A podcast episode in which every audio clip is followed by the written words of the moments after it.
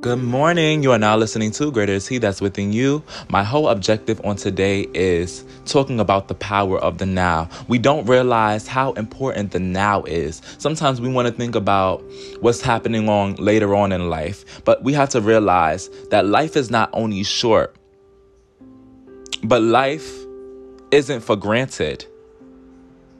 We just don't fulfill our purposes on this earth from what the time we have. We have to realize that we think about money. Yes, money is essential. Yes, money is a tool. But money is not the most important thing on this earth. Your sanity is important.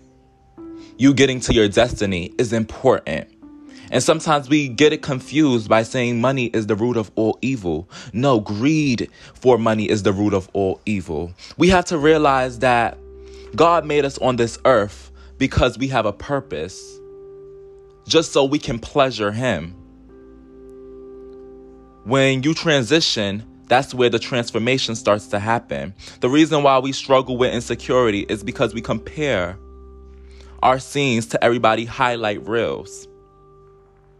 And one thing I learned about us, we go through disappointment.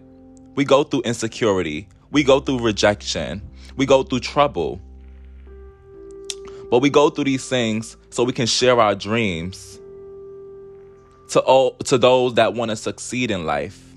One thing I also learned was God will give you anything as long as you understand He is primary and that you are secondary. Everything you need is dismantled. The enemy is inside of the process anything you want, it's already granted. But you just have to realize that God is primary and that you are secondary.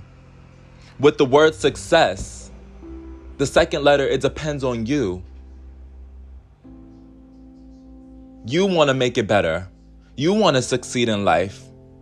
You want to go to places that you've never been. But it all depends on you and the now. Y'all have a good one and enjoy y'all Wednesday. God bless y'all.